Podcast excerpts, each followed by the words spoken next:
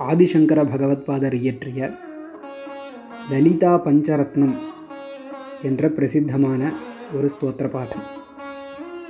அதிலிருந்து நாளொன்றுக்கு ஒரு ஸ்லோகம்ங்கிற ரீதியில் இன்னிலிருந்து அர்த்தத்தை நம்ம பார்ப்போம்.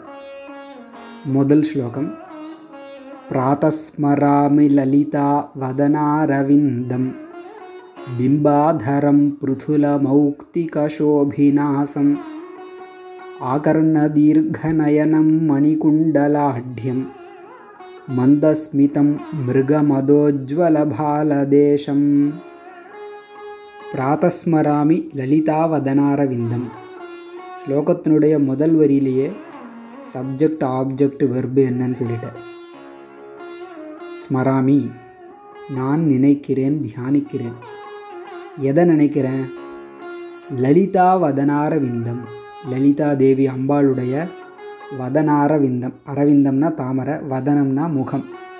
முகத்தாமரை.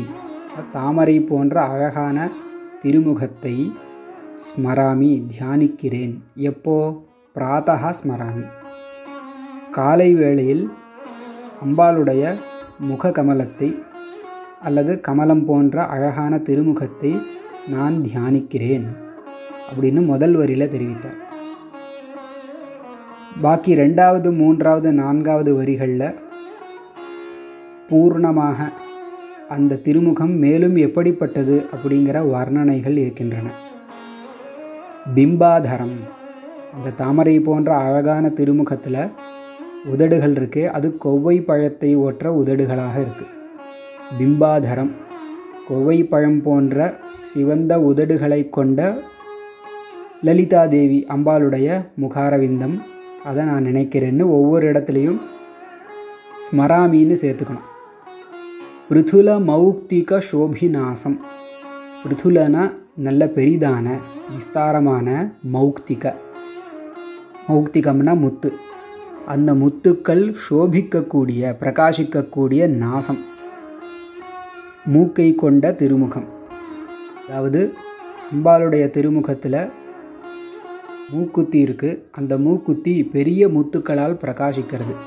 பிருதுல மௌக்திக சோபிநாசம். ஆகர்ண தீர்க்க நயனம். அந்த முகம் மேலும் எப்படிப்பட்டது? நீண்ட கண்களை கொண்டதாக இருக்கு. நீண்டனா எந்த அளவுக்கு நீண்ட கண்கள்? ஆ கர்ண காது வரை. கர்ண சப்தத்துக்கு காதுன்னு அர்த்தம். ஆ கர்ணனா காது வரை நீண்ட கண்கள் இருக்குது அம்பாளுடைய திருமுகத்தில். அப்படிப்பட்ட திருமுகத்தை ஸ்மராமி தியானிக்கிறேன். ஆகர்ண தீர்க்கநயனம் மணிகுண்டலாட்யம் மணிகள் நிறைந்த குண்டலம் காதில் போட்டுக்கக்கூடிய தோடு. அதனால் ஆட்யம் உயர்ந்ததாக இருக்குது மணிகள் நிறைந்த குண்டலத்தினால் குண்டலங்களால் ஆட்யம் உயர்ந்ததான அம்பாளுடைய திருமுகத்தை தியானிக்கிறேன். மந்தஸ்மிதம். இந்த ஆபரணங்களெல்லாம் தோற்கடிக்கும் விதமாக ஒரு அழகான புன்சிரிப்பு அம்பாளுடைய திருமுகத்தில் இருக்குது மந்தஸ்மிதம். ஸ்மித அப்படிங்கிற சப்தத்திற்கு சிரிப்புன்னு அர்த்தம்.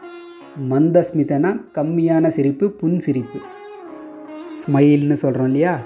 அந்த மந்தஸ்மிதம் புன்சிரிப்பை கொண்ட அம்பாளுடைய திருமுகத்தை தியானிக்கிறேன். மிருக மதோஜ்வல பால தேசம். மிருகமத அப்படிங்கிற சப்தத்திற்கு கஸ்தூரின்னு அர்த்தம். அதாவது கஸ்தூரி மான்கிட்டேருந்து கிடைக்கக்கூடிய ஒரு திரவியம் அதை திலக்கமாக இட்டுப்பார்கள் மிருகமத திலகம் அப்படின்னு ரங்கநாத சுவாமியும் கஸ்தூரி திலக்கம் இட்டுருப்பார் இல்லையா?